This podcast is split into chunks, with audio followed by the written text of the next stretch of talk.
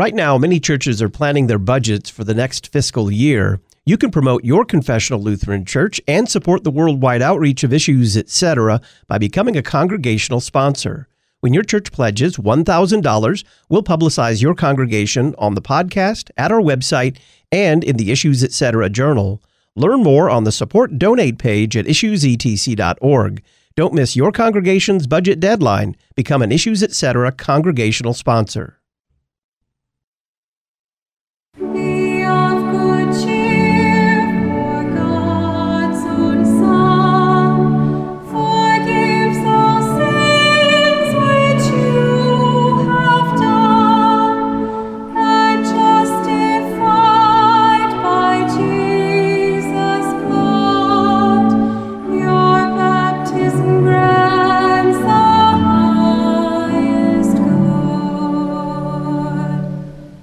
That is stanza four of the great hymn, God Loved the World So That He Gave. Mentions being justified there. Now, there are a lot of ways that that word is misunderstood today, and even among Christians, justification by faith can be misunderstood. Is there another way to understand justification in a more objective way, where one doesn't go searching for faith in one's heart or outwardly in one's works? Welcome back to Issues Etc. I'm Todd Wilkin. Joining us to talk about the doctrine of justification, Dr. Jack Kilcrease. He's Associate Professor of Historical and Systematic Theology at the Institute of Lutheran Theology, Adjunct Professor of Philosophy at Aquinas College, and author of the new book, Justification by the Word Restoring Sola Fide. Jack, welcome back. Thank you very much, Tom. What does justification mean? Justification is a uh, specifically uh, Pauline term in the Bible. Paul- uh, That is to say, the Apostle Paul uses it, and it refers to us being judged righteous for the sake of Christ. It was, of course, at the center of the controversies of the uh, Reformation. How is justification by faith, well, uh, useful, often misunderstood? Well, in the history of Protestant theology, uh, many, or I would say most Protestant theologians have agreed with Luther that justification, that is to say, God's judgment of us as righteous for the sake of Christ, is received and applied to us by faith. The problem is that the emphasis of most Protestant theologians has been on the authenticity of faith because the reasoning tends to go, if I have faith, then I must be justified. So the focus then becomes on proving how one has faith. Luther's emphasis, of course, was always on the fact that we look to God's word outside of ourselves, both in the preaching office, but also in the sacraments. And as Luther would also mention, the, words of mutual consolation between brethren to find God's judgment of uh, justification. So the history of Protestant theology sadly has then been marked by people essentially trying to prove that they have genuine faith. And this more or less has, in my view, turned into a form of covert works righteousness that in many ways is just as bad as a lot of the uh, problems with works righteousness in the uh, medieval church. So people come up with ways of proving their faith through having uh, lots of good works, uh, sometimes called fruit counting, having a special kind of conversion experience. In the case of the holiness tradition and John Wesley, um, actually ceasing to intentionally sin, speaking in tongues, and more extreme versions of the um, snake handling churches, right? So the whole point of snake handling is that snake handling is the sort of thing that true believers would do. It reminds me a lot of what Phil Melanchthon talks about in the Apology, where he talks about how works righteousness has a tendency of kind of snowballing. Um, in other words, one form of works righteousness doesn't really work, which then means that you add on more works. So in this case, it ends up being more sort of psychological works, signs of authentic faith, and it tends to have to have just sort of ballooned in the history of Protestant theology. Why do you prefer the term justification by the word? Because it emphasizes that when we look to our justification, we look out for something outside of ourselves. It's not to denigrate faith. Faith is, of course, very central to Luther. Faith is the medium by which we receive justification, and I never want to uh, deny that. It's a very important uh, biblical truth. But where the gaze of the eye needs to be is outside of ourselves, not reflecting on the authenticity of our faith, but on the presence of Jesus and the word and the sacraments, telling us that we are justified for his sake and not based on any kind of psychological or moral thing within us. Why do you begin with the creation narrative when discussing God's justification by the word? Because one of the uh, important truths of the biblical faith that I think sets it apart from other, we might say, world religions and philosophical traditions is that God speaks creation uh, into existence, that it's God's efficacious word that gives creation its reality as well as its uh, meaning and its identity. And if we're looking at the biblical narrative as a whole and connecting justification in the, the era of the New Testament to God's first work of creation, just as we're in the new creation, so to speak, given our identity and our status before God by God's speech, God speaking to us through the word and sacrament ministry of the church, the word of the risen Jesus. The first creation also has its identity and status because of God's word. God calls creation into existence and gives its identity and status, and then pronounces on it very good. Not to say it needs a pronunciation of very good in the sense that there's something defective about God's creation, but rather that God recognizes and gives status to creation by his word, and that all creatures exist on the basis of God's word. Where do we find justification in the Old Testament? Well, justification's all over the place, uh, particularly justification by word. If you read the, the Old Testament, it's really the word driving God and his creative word driving the action from the beginning to the end. After we have the fall into sin, we have the we have the first gospel, the uh, what's called the proto-evangelion in Genesis 3:15, the promise that the seed of the woman would crush the serpent though it's a prophecy, I don't think that we should just merely take it as information. It certainly is information, but it's also an efficacious word. Luther talked about in his debates with uh, Ulrich Zwingli a distinction between what he called uh, do words and call words. So there's call words in the Bible, and call words are words as they're used as we might say uh, sound symbols. Um, so the Bible is filled with testimony, so configurations, we might say, of sound symbols telling us about states of affairs in the world that are. So I say, Jacob stole Esau's birthright. Okay, so that those would be call words. It would be signifiers that signify a state of affairs. Then there are deed words or do words, and uh, they call into existence new realities. We have this in, in normal human language as well. When I say, I bestow on you this office, or I pronounce you man and wife, we're, we're doing something with our words, right? They're efficacious. And that's what we have in Genesis 1. He, God is calling into existence realities that don't exist. But also, when creation is sunk into sin, when God makes promises or prophesies, he's calling those realities into existence too. So it's not merely that he's telling us that he will send a savior, but he's actually speaking in an efficacious way to call into existence the whole history of redemption that will bring about the Savior. So when God calls Abraham and justifies him because of his faith in the coming of the seed, which we know from Paul in Galatians to be Christ, he's calling into existence Abraham's faith, but also the entire people of Israel and the entire people of God by his effective word. And in fact, uh, justifying them in light of the fact that he, what he will do with Christ and the cross in the future. I would say this is, you could also see justification present in the Old Testament with God establishing the sacrificial cult in the tabernacle and the temple, which is meant to be a prefiguration, as we know from Hebrews and many other New Testament writings, of the work of Christ. And also the establishment of mediators who, in spite of Israel's perpetual failing, stand in a sense as representational persons. We can see this pattern in uh, the uh, story of Moses receiving the law on Mount Sinai. God wants to speak to all the people. The people fail. So Moses is the stand in. We see that God wants to make Israel a priestly nation. They worship the, go- the golden calf. They fail. The Levites, you know, and then Aaron's sons stand in for them. They're supposed to be able to govern themselves in the land. They fail. God establishes kings in, uh, in spite of it. And the prophets, priests, and kings, of course, then not only are prefigurations of Christ, but they also show the nature of how justification works.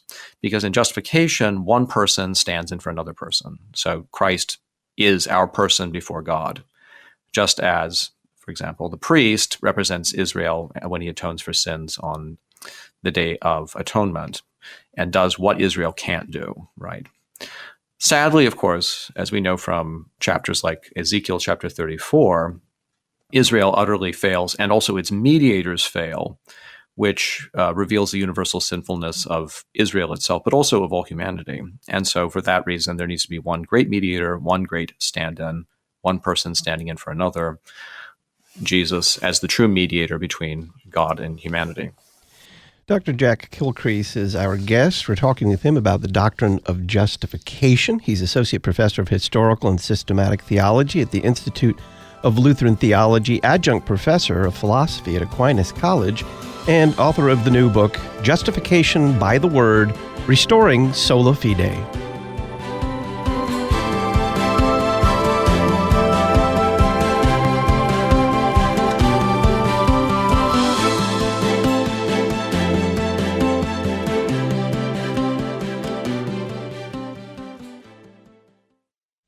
Christological, creedal, confessional.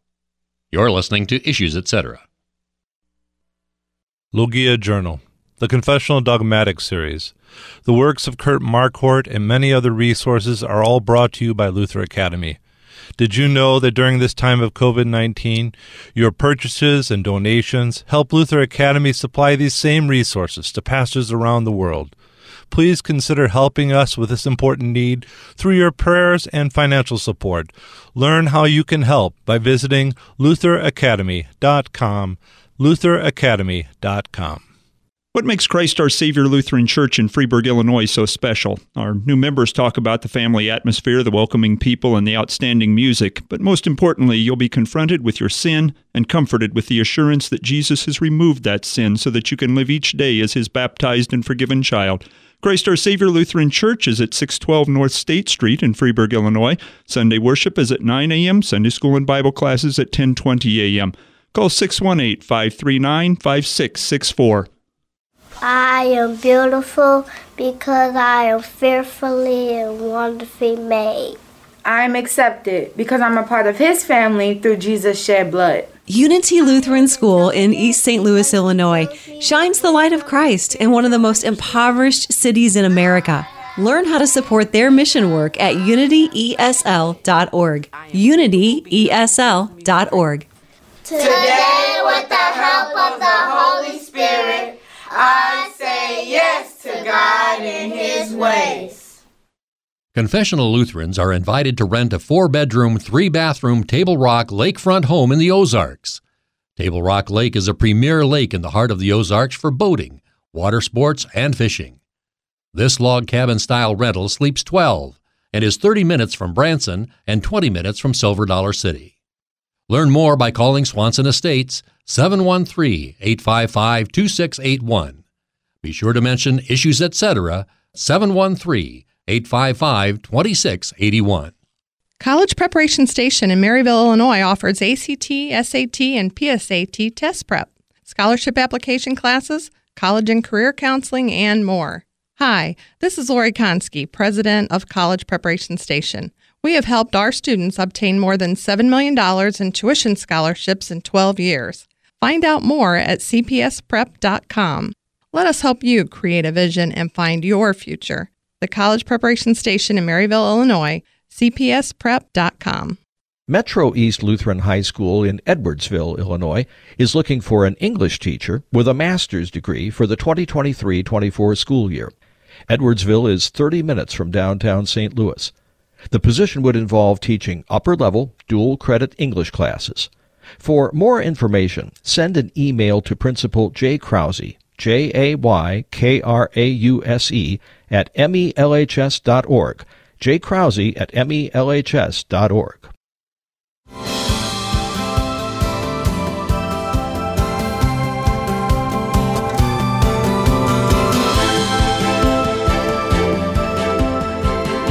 We're talking about the doctrine of justification. Dr. Jack Kilcrease is our guest. He's authored the new book, Justification by the Word Restoring Sola Fide. Where do we find justification in the ministry of Jesus? One thing I highlighted in my book is Jesus' claim to be the Son of Man, which is, is, is really his favorite title for himself. He certainly does use Son of God and other titles for himself, but Son of Man is a very significant one. And it's, of course, taken from the book of Daniel, where the, there's a figure, a mysterious figure called the Son of Man, who um, rides on a cloud to the heavenly court with God. Now, some people have drawn sort of some interesting parallels here between what the high priest does on the Day of Atonement, where he, in a sense, rides into God's presence in the tabernacle or temple on a cloud of incense because he has to burn the censer filled with incense. So it makes it, in some sense, look like, like he's riding on something. So we could look at the Son of Man as a sort of high priestly figure. We think of Christ as being our great high priest. And of course, it was the job of the priests to judge between clean and unclean. And this is one of the directives that God gives to the Levites and to us Aaron and his sons. In intertestamental Jewish literature, the Son of Man becomes a kind of cosmic judge who, at the end of time, is going to judge living and the dead. Because we're not really entirely sure what they think this is. But that actually parallels how Jesus uses the term in the Gospels. Um, there's, of course, many chapters where Jesus talks about being the great cosmic judge, Matthew 25 being the chief example of this. And the way I understand the, the, ministry of Jesus, in part, is that Jesus' own claim to forgive sins is connected with his status as Son of Man. He, he, rather explicitly says this in John, where he says that he's been given judgment because he is the Son of Man. In other words, he is the cosmic judge. But he's not just the cosmic judge at the end of time, he's come ahead of time, in a sense, to give the judgment to us now. In many ways, I think this is what is so offensive to Jesus, about Jesus to the Pharisees. It's not that the Pharisees were I mean, from what we know about them, they weren't necessarily just meanies who, you know, wanted to harm the marginalized or something like that, as they sometimes get portrayed in kind of popular preaching. They were genuinely worried that the people who Jesus was forgiving weren't going through the, the natural channels to get in, in back into the people of Israel through the temple rituals. And Jesus says, well, something new is here. I'm the great cosmic judge. I've come ahead of time. I will tell you the verdict. You don't need to go to the temple because I provide forgiveness because I'm the one who's going to be judging the living, the living and the dead at the end of time. And you can have confidence in my judgment of imputing you as righteous because of what I say in the present. And um, the important thing, of course, is that this claim is vindicated in the resurrection. Of course, the death and resurrection. The death and the death of Jesus, of course, he pays for all the sins that he forgives. But in the resurrection, Jesus' claims to be this great cosmic judge are vindicated. And he also promises that he will be with the disciples in the in the word and sacrament ministry of the church. So that that same promise, that same promise that he can tell you that you're forgiven, that he's the, going to be the judge, and he, but he's forgiven you ahead of time, is now present in the ministry of the disciples, in the promise that they can bind and loose sins, in the promise that the um, Lord's Supper and then baptism forgives sins. Uh, remember, Jesus says, When two or three gather in my name, I am in the midst of them. So Jesus is present when his name is proclaimed, but of course, his name is attached to baptism, his name is attached to the Lord's Supper, his name is attached to as he phrases it in, in Luke, the proclamation of repentance and the forgiveness of sins in my name. Okay. And his name is, is like God's name in the Old Testament tied up with his presence. So Jesus, the risen Jesus, is present in that very word and in those very sacraments, directly present to you, telling you his verdict, right? So that enables the ministry of the Christian church. And it's an, it's an incredibly remarkable thing read in context because what Jesus is really doing is he's giving over the temple ministry uh, which prefigured him to the disciples and to the Christian church in general, so that they become, as Paul puts it, the uh, stewards of the divine mysteries and of the very presence of the risen Jesus. So, go into a little more detail on the Apostle Paul. How does he build upon the teaching of justification? Well, the interesting thing is to me is that uh, Paul, in many ways, starts exactly where Jesus starts. So the, the, the conflict with Jesus and the Pharisees breaks out because of table fellowship with sinners. And it breaks out in Galatians precisely because Paul is having table fellowship with Gentiles, right? And what Paul builds on Jesus' insight among how the Gentiles are dealt with. So in Jesus' own ministry, it's those who don't think that they have their own righteousness who are the ones who are going to be justified and vindicated on the last day. But Paul says, why can we make uh, Gentiles obey the Torah? Because after all, when you're signing on to the Torah, you're signing on to the whole Torah, not just the ritual law. So people, many people uh, in Judaism thought, well, you do the ritual law, and that provides maybe a kind of framework which sin can maybe be kind of dealt with through the sacrifices and so forth, and maybe God will kind of overlook it if, as long as you're you're trying to obey the covenant. Maybe He'll even overlook it because of the uh, merits of the patriarchs. The patriarchs were considered really good people, and so there was many Jews believed that there was a reservoir of goodwill that Abraham and Jacob and the rest of them had built up with God. And Paul says, well, no, that's not, none of that's right at all. When you sign up for the ritual law, you're signing up for the um, moral law too. And, um, you know, you can certainly cut some skin off of your uh, genitals, uh, so to speak, in form of circumcision, but you also then have to obey God with all your heart and mind and soul, and nobody can really do that. And so you're going to simply subject yourself to the curses of Sinai when you do that kind of thing. And Jesus came precisely to overcome those curses of Sinai. And so Gentiles, as Gentiles, without signing on to the law of Moses, can also be then vindicated by Jesus and judged righteous in the present, just as Jews can be.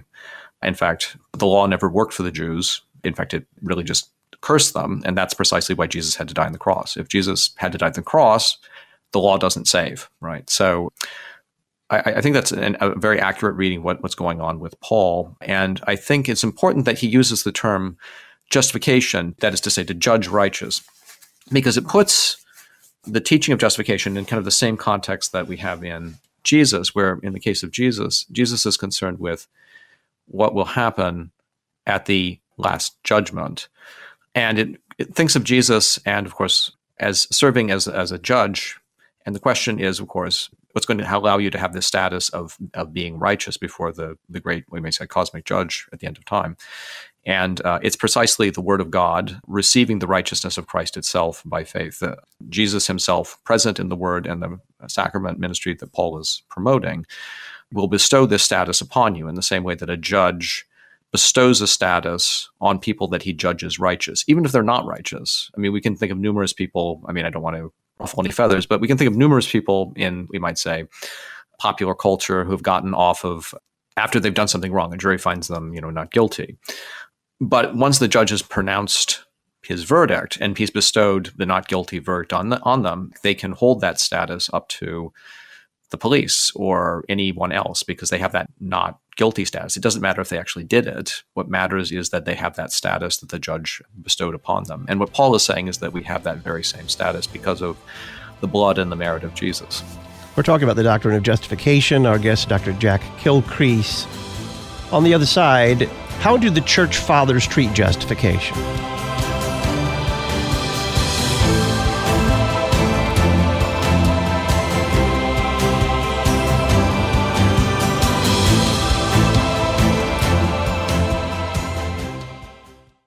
This week on The Word of the Lord Endures Forever, as we move farther into St. Luke, we cover the Benedictus Part 2, Nativity of Jesus, Shepherds and Angels, Visit of the Shepherds, Circumcision and Presentation.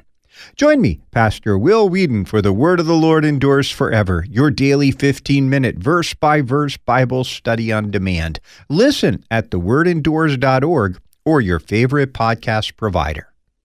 Making Disciples for Life. Across the nation, students are back in school in over 1,800 schools serving children in early childhood through high school. Students are thriving in programs of excellence in a safe, caring Christian environment taught by dedicated teachers. To find a school in your community, visit lcms.org slash schools. Connect today for information about a Lutheran school for the children in your family at lcms.org/schools. It's not about you, it's about Jesus for you. You're listening to Issues, etc. Peace Evangelical Lutheran Church of Chehalis, Washington. Biblical, historic Christianity, whose source is Scripture, whose heart is the gospel. If you're in Southwest Washington, join us for the divine service. You will receive Jesus, crucified and risen again for the forgiveness of your sins. We promise. For more information, call us at 360 748 4108.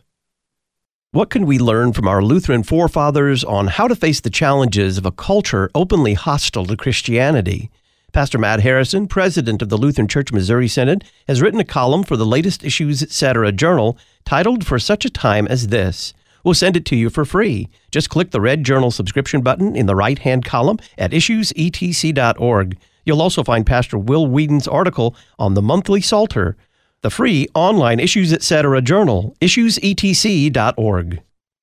Are you ready for war? Are you ready to stand firm in Christ against all odds? Listen to chapel services live, weekday mornings from Concordia Theological Seminary in Fort Wayne, Indiana, at 9 Central, 10 Eastern, 8 Mountain, and 7 Pacific at issuesetc.org. Yes, yes, you are ready because God has made you ready. Your hope is built on Jesus Christ and His righteousness. Did you know that we send out an email each week that details upcoming show topics? It's available for you to include in your weekly church bulletin. Just click the Issues Etc. Journal logo at our homepage, issuesetc.org, and sign up to receive the church bulletin blurb. It's an easy way to invite your fellow parishioners to listen to Issues Etc issuesetc.org. Look for the Issues Etc. journal logo and register to receive a weekly bulletin paragraph from Issues Etc.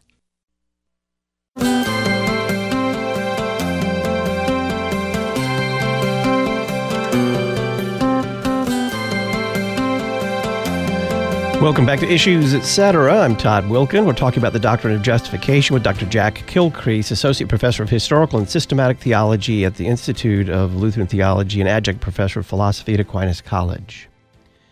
Jack, how did the Church Fathers treat justification?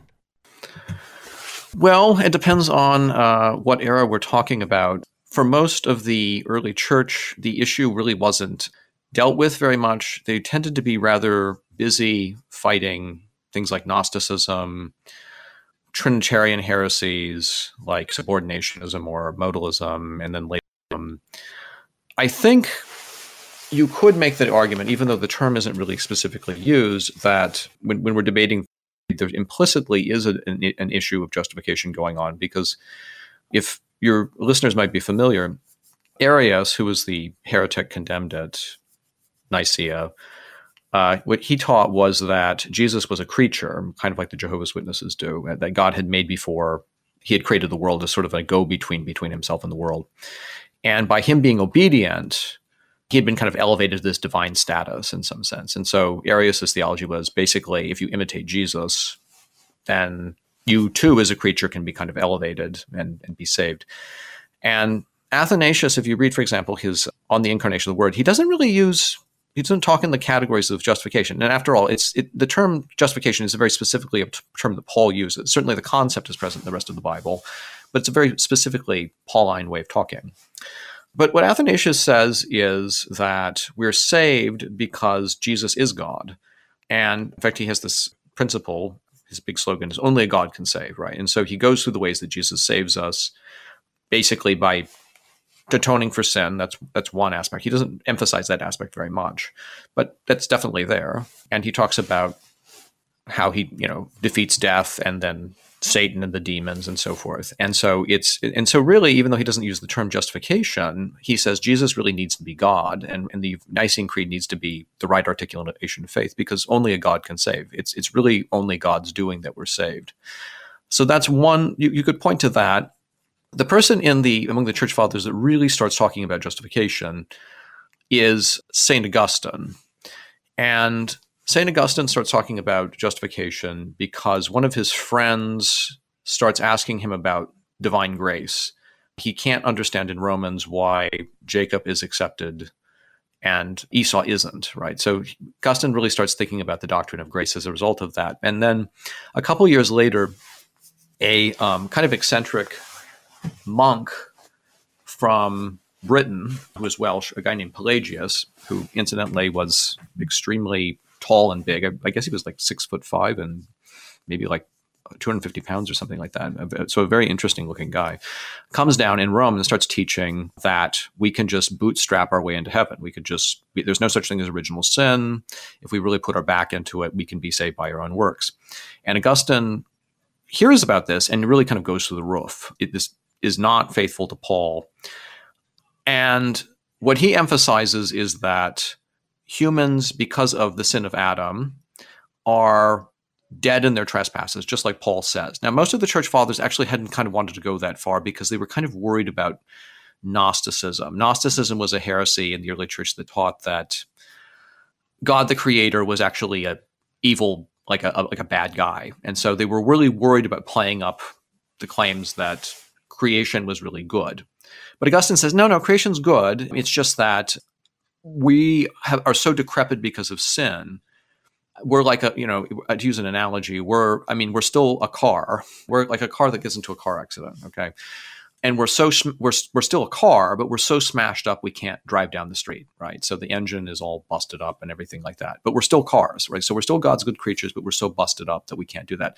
So it's really by God's grace alone that we're saved. Now that sounds really really good to Lutherans, but then the way that Augustine describes how grace saves us causes a bit of pause.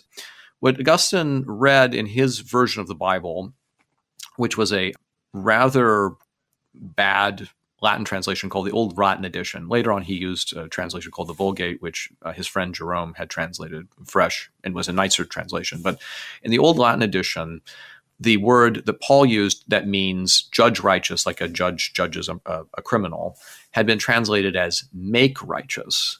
So he interpreted that to mean that God's grace changed us, it sanctified us so that we became righteous so that we then would be able to stand as righteous before God on the basis of a of our own righteousness, not the righteousness of Christ. Maybe the righteousness of Christ forgave our sins or something like that, and that's fine. But to be positively righteous before God, and indeed, he even talks about meriting salvation by our our works. Though he says there our works are really God's works within us. Okay, so even merit is a gift of God. So God is crowning our merits, the, His own merits within us. That's how he puts it. So salvation is by grace alone, but grace makes us into righteous people. And that then allows for us to have um, a righteous status before God because we are become righteous in ourselves. And that sadly kind of became the standard position in the Middle Ages. And that was what Luther was reacting to. So Luther was very influenced by Augustine. He read Augustine's writings and, and agreed with Augustine very much on the doctrine of salvation by grace alone. But on the other hand, he took exception with the idea that we become righteous before God because God in sort of renovates our inner disposition to make us into righteous people. It's rather than letting the righteousness of Christ be our righteousness, right? What is Luther's particular breakthrough on justification? Luther, I mean, a couple of different stages in the development of his uh, theology. We always think about, you know, having this, you know, tower experience, which actually probably wasn't all that important. Uh, it became really important because the librarian of the Vatican, this guy Heinrich Denifle, decided that it was that when he mentions this in autobiographical fragment that that was like the definitive moment, and so then Lutheran Lutheran scholars then started acting like this was the really important point. But Luther's transitions are a lot more gradual, and he is essentially kind of two transitions. So early on, Luther believes in this late medieval theology called the via moderna, it means the modern way. And we can go into all the details of what that involves. But in terms of justification, the view was you're righteous because you're made righteous, but to be made righteous, you've got to get, get, get God's attention, so to speak. And that means doing your best morally. And once God sees you're really trying, then God will bestow grace on you so that you can really go the full distance and be a good person, right? And as we know from our Reformation Day uh, stories about Luther, that drove him pretty crazy in the monastery. Luther then went over and uh, studied under this guy uh, Staupitz, and Staupitz gave him a bunch of copies of Augustine's works. And so he starts reading Augustine, and he also reads a lot of kind of medieval mystics. And then he develops this kind of strange idea in the 1510s, which in kind of some ways culminates in the 95 Theses that you're justified by being really humble. Okay. So God is going to save you by grace alone, but he might not save you. So what you've got to do is be really, really humble and be open to whatever God wants to do. That that and that's going to make you a good person. So the interesting thing is it's kind of an inversion of do your best because it's like instead of doing your best and being hyperactive, like you're hyper passive, you're just saying, okay, God, do with me what you want to do. I will embrace, even if you want to send me to hell, that's fine with me. Right. So, and that's kind of what fuels the 95 Theses. Now, it's kind of a weird position and it's kind of, and we could go into more details, but there's some kind of odd inconsistencies in it. And so the second that ink on the 95 Theses is sort of dry and his Catholic opponents started attacking him, he starts realizing there's some kind of strange internal inconsistencies in this. And he really starts thinking hard about confession and absolution. Now, if you want to, to see, I, in many ways, kind of the break when there's a, like a real kind of, I think, Reformation breakthrough, it's it's not when you look at 95 Theses, which which is, I mean, obviously politically important, but in terms of the, it's a kind of a continuation of his rather defective, what's sometimes called by German scholars, humilitas theology, so humility theology, right?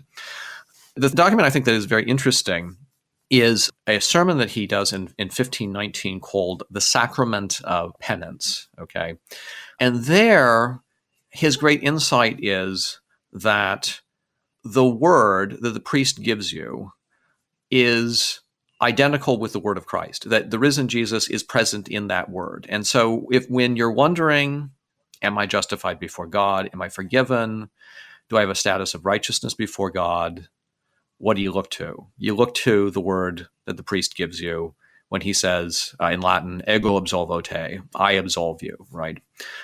As you focus on that, that's what you focus on. Don't want to believe it? Well, that's an offense because you're making God into a liar. So notice that, that, notice the interesting part here. So it's very different than the typical sort of post-Lutheran Protestant conception where if you believe, then you will be forgiven. Um, if you take the altar call, if you dedicate your life to Christ, or something like that, if you make your decision for Jesus or something like that, then you will be forgiven. That's actually a form of law if you think about it, because you're being asked to still do something, right? So what Luther is saying is that reality is that word that the pastor gives you.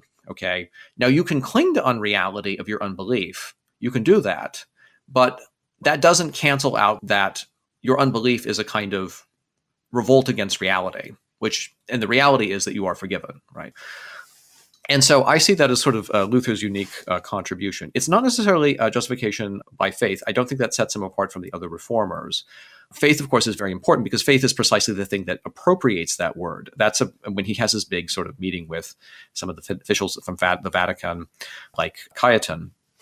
That's actually the, a major area of sticking because, because Luther says, well, you receive the word of absolution by faith. That's how you tap into it. And Cajetan says, well, no, it's really just uh, submitting to the church and not being in a state of mortal sin or something along those lines so faith, of course, is very important. And I'm not going to try, again, I'm not trying to uh, trash faith or anything like that. But faith has to be grounded in the word. And the word not only tells you what object you should put your faith in, that is the word of the risen Jesus that you are saved, but it also is an, an effective word, a word that creates faith. Just like God said, let there be light, and there was light, but the, the word itself will create your own faith. So you don't have to sit around worrying, did I have faith? Did I not have faith? The word will do it all. And the key is that that word is present in the external thing. There's there's nothing spiritual that you have to look beyond the external word to. Jesus' word is present in the very word of the pastor. So if you want to find where Jesus' word is, look to the means of grace. Don't look beyond them. Don't look into some kind of internal spiritual experience that you have. Uh, don't speculate about what God's will might be behind the word. Adhere to the word. Dr. Jack Kilcrease is our guest. We're discussing the doctrine of justification, and we'll get into election in light of justification next.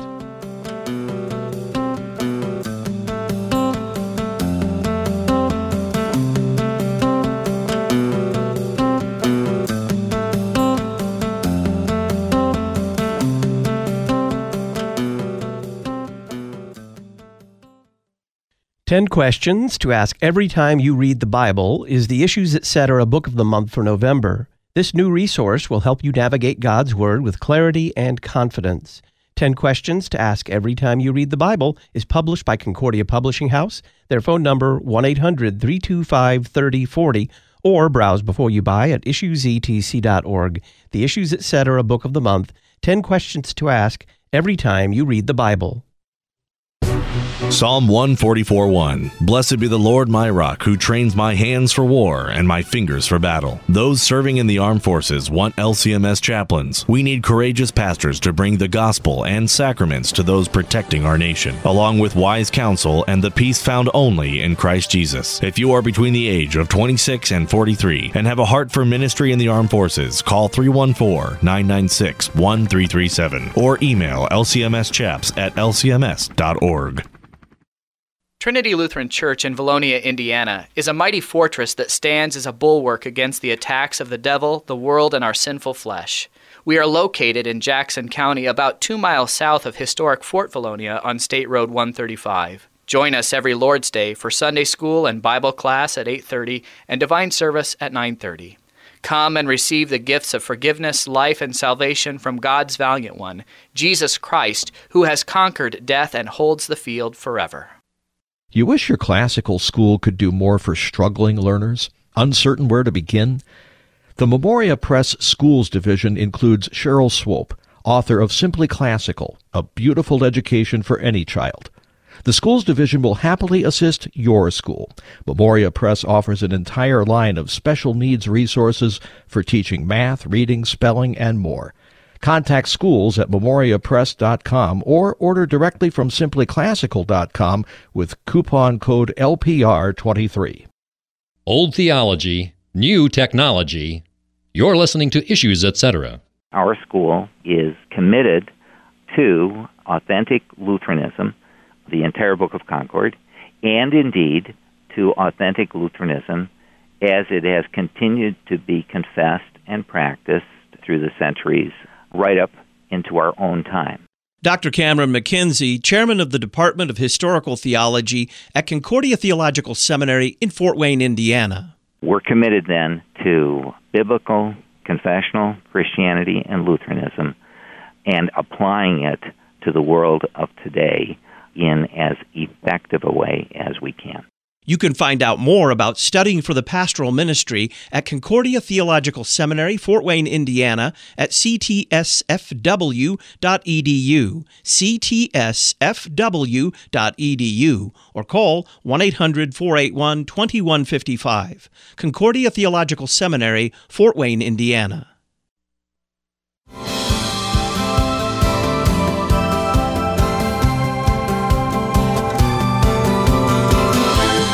Welcome back to Issues, Etc. I'm Todd Wilken. We're talking about the doctrine of justification with Dr. Jack Kilcrease. He's Associate Professor of Historical and Systematic Theology at the Institute of Lutheran Theology and Adjunct Professor of Philosophy at Aquinas College. Dr. Kilcrease was also the keynote speaker at the recent Luther Academy conference in Prague. The theme was his new book, Justification by the Word. Luther Academy promotes confessional Lutheran theology and research through conferences, scholarly exchanges, and publications. Learn more about their work at lutheracademy.com. Serving Lutheran pastors to the ends of the earth, lutheracademy.com. Dr. Kilcrease, how should we understand, rightly understand, the doctrine of election in light of justification? One of the problems I see in how Protestants have kind of developed the doctrine of election is, again, they abstract it from the word and sacrament ministry of the church. Now, of course, it is the case that the New Testament does talk about how God has elected us from the foundation of the world. If, if God redeems us and saves us, it, it's an outworking of gracious plan that God has had from all eternity. Now, that's absolutely true. But the problem is for someone like Calvin uh, or Augustine, we can even mention Augustine, that then they want to start climbing into eternity, as Luther would put it, and then speculating, speculating about what God is up to. Calvin looks around and sees that some people respond to the word, others don't. And so he says, hmm, something else has to be going on here. And so he starts speculating, okay, well, some, if it's all plan of God and it's, and okay, and some people responding and not responding, I know God planned for the people who didn't respond that they wouldn't respond. That's part of God's plan too. And so you start speculating. And Luther says, well, okay, where should we take our stand? He says, well, I should, you should take your stand on the word and the sacraments, not on speculating about what's behind the word and the sacraments, but on the word and the sacraments. And there's this wonderful passage in the Genesis commentary where he says, Jesus did not come down from heaven to make you uncertain about your election. look to where God is enacting his plan of election. It's not in your speculations. It's not in your speculating about what's God's plan behind what's going on in the world and so forth. So don't climb into eternity. Look to the word, look to the sacraments. The word and the sacraments are how God enacts his plan of election. Uh, he also has a wonderful letter that he writes to um, a middle aged woman who was uh, worried whether she was elect or not. And he says, You are elect you are fed by the sacraments. Uh, you have faith in, in the promise of your baptism. You have faith in confession and absolution. So focus on God's grace present in those things, enacting his plan of salvation that he wanted you and you to be saved from all eternity. And he's telling you through baptism, he's telling you through the word of absolution, he's telling you through the promise of the gospel that the preacher is giving to you. He's telling you through the Lord's Supper.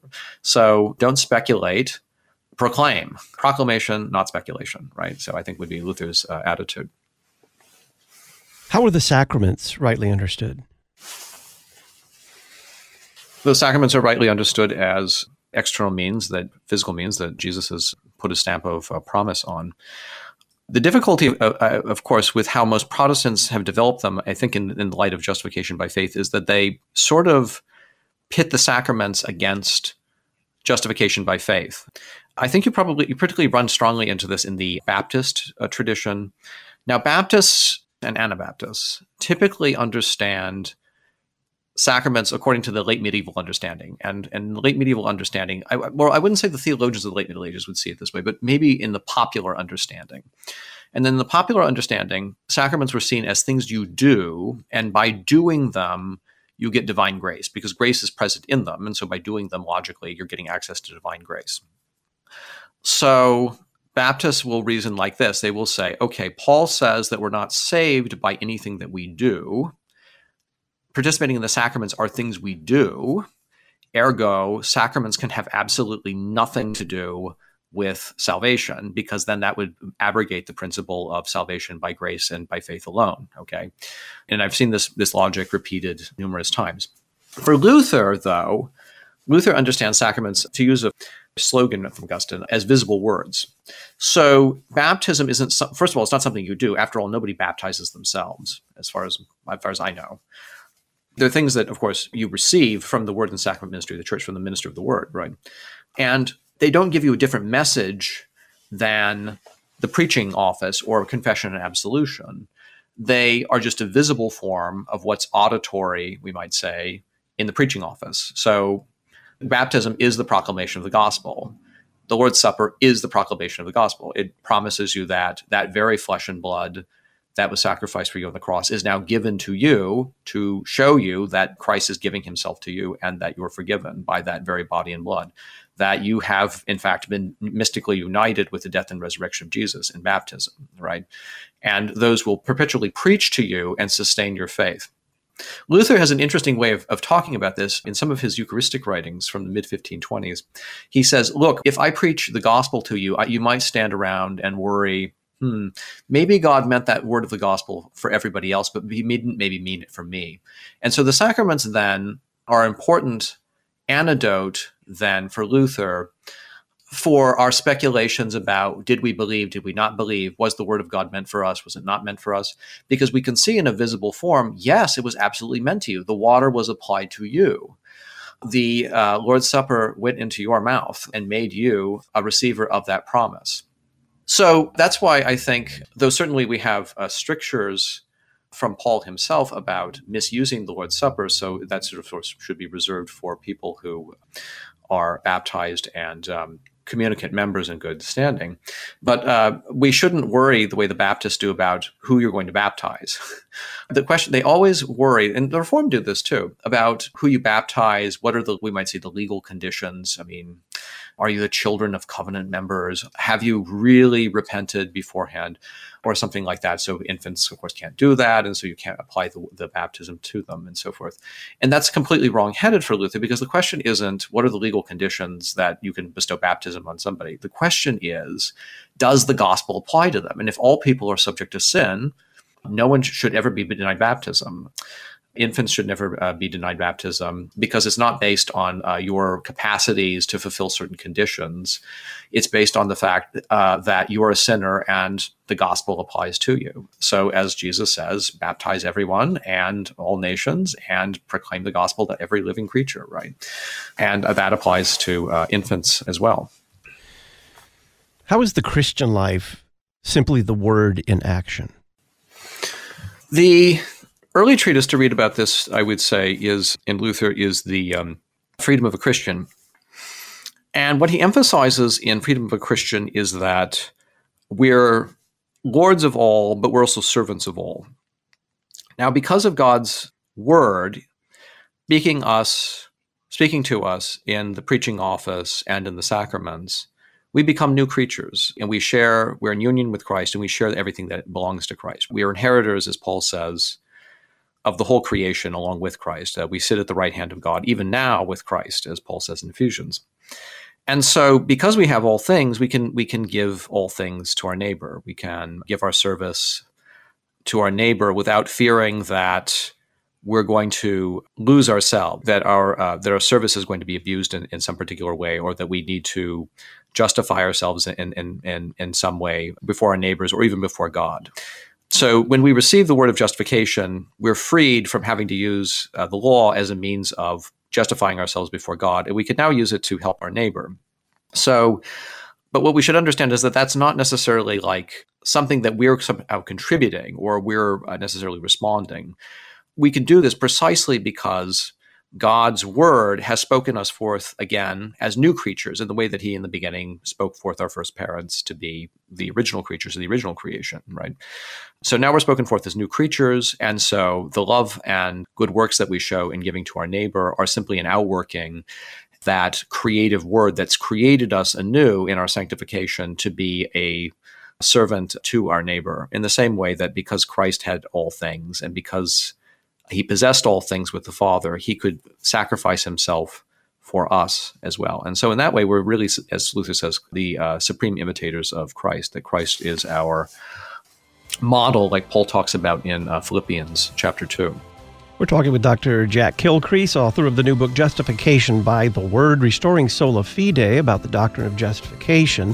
Why does it stand as the center of Christian theology? We'll answer that next.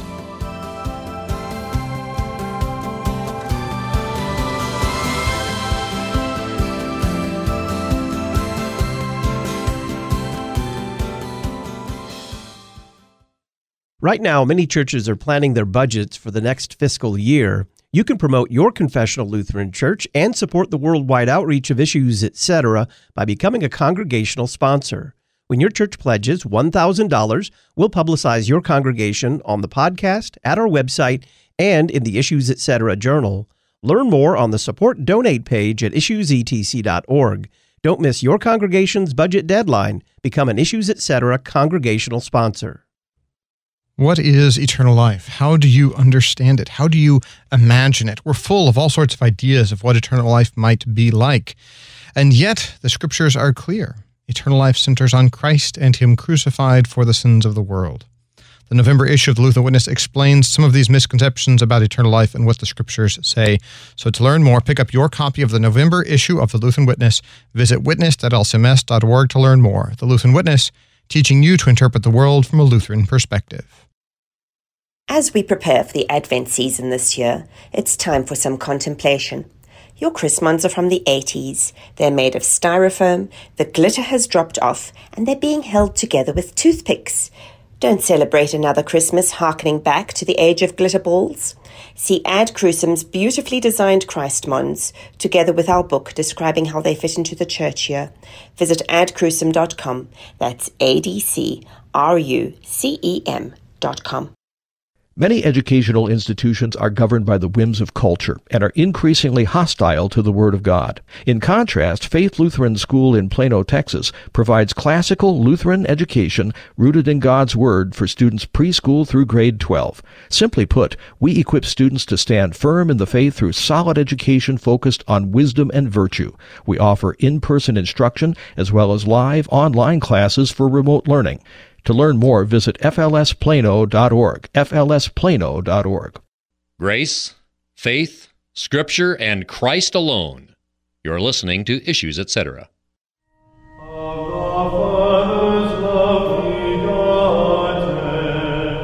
Christological. My friends, Jesus comes only for sinners.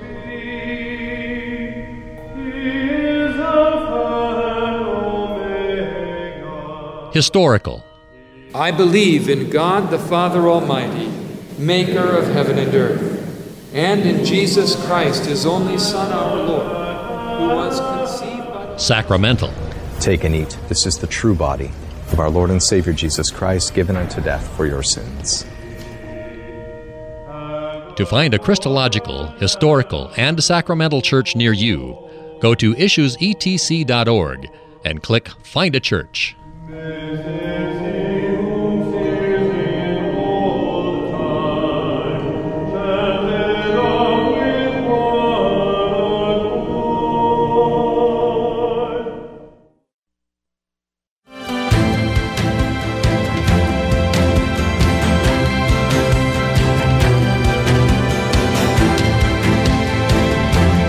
Welcome back to Issues Etc. I'm Todd Wilken. Our topic is the doctrine of justification. Dr. Jack Kilcrease is our guest.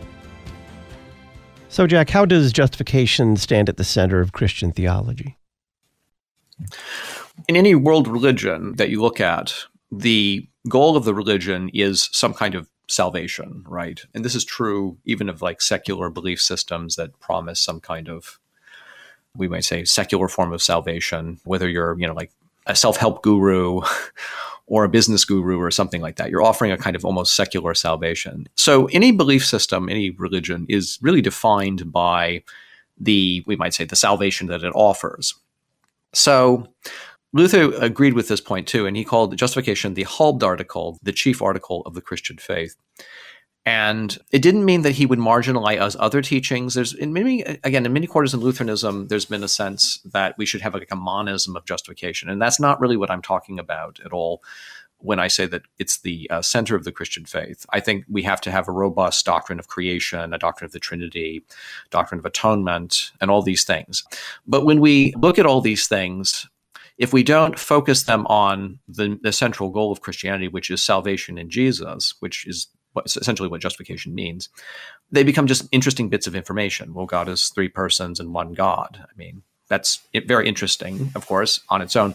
But the Lutheran fathers would talk about how theology is a practical habit, right? So it drives to practice, and that means bestowing the gifts of God through word and sacrament. And so the doctrine of the Trinity is good to know in itself, but by having a correct doctrine of the Trinity, it feeds into seeing that God the Father sent God the Son in the power of the Holy Spirit to become man and to die for our sins and to justify us, right? So the whole creedal faith is aimed, uh, this is, I think, one of Luther's great insights, toward correct proclamation of justification in word and sacrament. And uh, I would say for that reason, it's the center of the Christian faith. And indeed, all the articles of the Christian faith should, I think, be seen from the perspective uh, that they're driving at the justification of sinners. They're not just interesting bits of information, but they help pastors and Christians in general who want to share the gospel do a very specific thing to proclaim the gospel to people and to create justifying faith through uh, the power of the word. You say that justification of the sinner is a universal event. What do you mean by that? Well, Lutherans in about the last 200 years have used a kind of a distinction between what they call objective justification and then subjective justification. Now, at the time of the Reformation, they didn't use this like terminology, but basically the concept was there as well. I cited a number of passages of Luther of this, and it's certainly in the Confessions as well. If you read Paul, Paul can sound um, is not obviously a universalist by no means. I mean, he certainly thinks that he does not think that everyone will be saved, but he does use very universalistic language oftentimes. If you look at Romans 5, for example, or Romans 4 25, died for our sins, rose for our justification. Well, who's the hour? Well, it's Jesus died for everyone's sins, and so he rose for everyone's justification. So C.F.W. Walther, who was one of the founders of the Lutheran Church Missouri Synod, talked oftentimes about the Easter absolution, that in, by Jesus being raised by the dead from the dead by the Father, that the Father signaled that he had forgiven the sins of all of humanity. And that that's reality. Okay. Now that doesn't mean everyone, of course, will be saved because Uh, Lutherans then also talk about subjective justification. So that is the response that the Holy Spirit creates in our hearts and minds through the word and sacrament ministry of the church. But it is important to recognize that there's an objective justification before there's a, a what's called a sub- subjective justification. That is our reception of this universal proclamation that our sins are forgiven. Because if we didn't make that distinction and say that we're forgiven beforehand, that or that God has already made his decision about us, then it, we would just turn justification to a new law, the way that many um, evangelicals do by saying, well, you can be justified, and the condition is you have faith, right? So it turns faith into a sort of new work, maybe a, a work that's easier to do than staying kosher or, I don't know, selling all your goods and giving them to the poor or something like that, but still, nevertheless, a work. So you're not justified because you believe, you receive justification through faith, right? I think that's a really important thing. In Paul's letters, uh, he, he talks about how it's justification is is through faith. So uh, the uh, the Greek word dia, meaning through, is used. So it's not because of faith. You don't fulfill some kind of condition by having faith. Okay. And so I think that recognizing that God has judicially decided in favor of all of us by the resurrection uh, to be a, a, very important and then central teaching in terms of how Lutherans understand justification. What then is saving faith? Well, saving faith is trust in the promise of the gospel. And the promise of the gospel is that we are judged righteous, both in the sense of having our sins forgiven and also being positively righteous for the sake of Jesus. And then we are uh, promised also on the basis of this eternal life. So, what saving faith is, is a firm trust in God's promise. The word of promise and faith are correlated with each other. The word is what faith grabs onto. The word is also the thing that creates faith. We could talk about faith in a broad sense, maybe assent to the, the truth of the faith, and that's certainly important, and that's a, certainly a condition for justifying faith. But Lutherans use faith in a much more narrow sense of saying that saving faith is trust in the word of the gospel. It's not making a decision for Jesus. It's not agreeing to the deal that Jesus is offering you or something along those lines or committing yourself to Jesus or something like that. It's trusting in a promise. The emphasis needs to be on receiving a promise that God bestows upon us. So, how does justification of the sinner orient him outside himself? St. Augustine talked about being how uh, we're curved in on ourselves in our state of sin. And uh, that means, uh, particularly how Luther interprets that, it means we trust in ourselves. We think that we are the supreme object of our trust. And that is what makes us behave sinfully. So we're oriented towards our own desires and our own inner securities and so forth. And that's what drives on our sin. And so what justification does is it says that's an illusion. You can't trust in yourself because you're a sinner and you're also a creature. And there's no re- reason to worry though because God has decided in your favor in the person of Jesus by through his death and resurrection. And so that means that you look outside of yourself now for somebody who has saved you from your sins and from the forces of darkness and who promises you that he has secured uh, your very destiny. So you don't have to look to yourself to achieve your own destiny, to create your own status before God, to secure your life in this world, but you look outside of yourself to another. And, that, and again, that's one, I think one of Luther's greatest uh, insights in his reading of Paul is that even when people think that they're doing really, really good things, people who are involved in works righteousness may look like they're doing wonderful things, but it means apart from faith, that in fact they're really trusting in their own works. So you can be a very righteous person, really be concerned with doing the will of God and placing your trust in your own works. And that's ultimately why the Roman Catholic view of justification really wasn't all it was cracked up to be for Luther, because although the Roman Catholic Church certainly does make an effort to emphasize that we're saved by works, but we're saved by works that we can only do because of grace even with saying that all of our good works are dependent on God's grace, it still places our inner security within ourselves. It's only by seeing that grace is completely outside of ourselves in the person of Jesus that we can completely be reoriented towards trusting in God and trusting in His Word and become the kind of creatures that God intended us for, uh, to be all the way back in the Garden of Eden. Dr. Jack Kilcrease is Associate Professor of Historical and Systematic Theology at the Institute of Lutheran Theology. He's Adjunct Professor of Philosophy at Aquinas College and author of the new book, Justification by the Word Restoring Sola Fide. You can purchase this book on the Talk on Demand archives page at issuesetc.org. Jack, thanks. Thank you very much, Todd. Thursday on Issues Etc., we'll continue our series, The Difficult Sayings of Jesus, with Pastor David Peterson, and its media coverage of religion with Terry Mattingly. Then Friday, we'll discuss suffering in the book of Jeremiah with Dr. Reed Lessing. It is God's declaration. It comes from God, it is made by God. Its truth is founded in His nature. And the foundation of that declaration that you are righteous before him, that is his opinion of you. Therefore, it's the only opinion that counts. That is founded upon the perfect obedience of Jesus Christ. As certainly as Christ has kept the law perfectly before his Father, as certainly as he has suffered and died and risen again, all that certainty is yours that you are righteous before God. I'm Todd Wilken. I'll talk with you tomorrow. Thanks for listening to Issues, etc.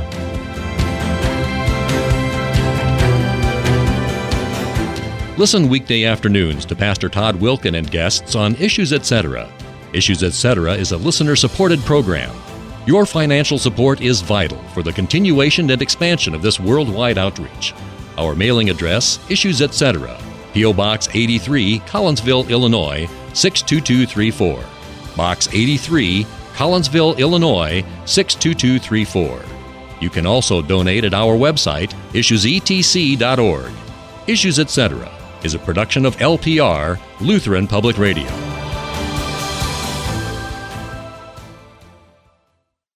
The third commandment teaches us to remember the Sabbath day by keeping it holy.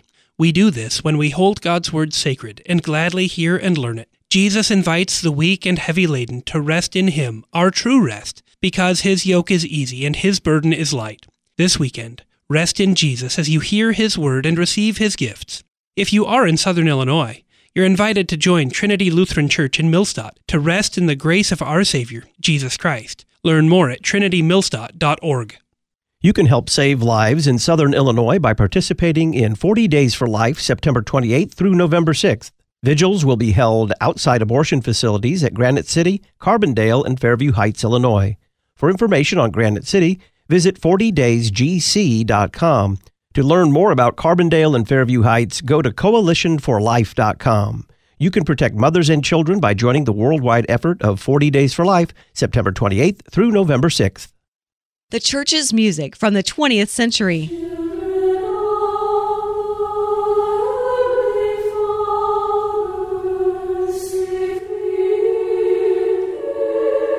The 17th century.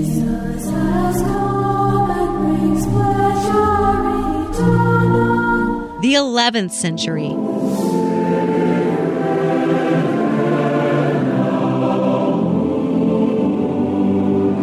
The 8th century.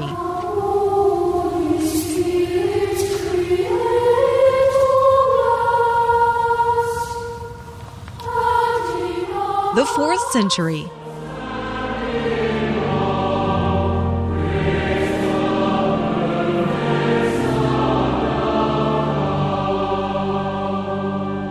The best of the church's music from the past 2,000 years. LutheranPublicRadio.org.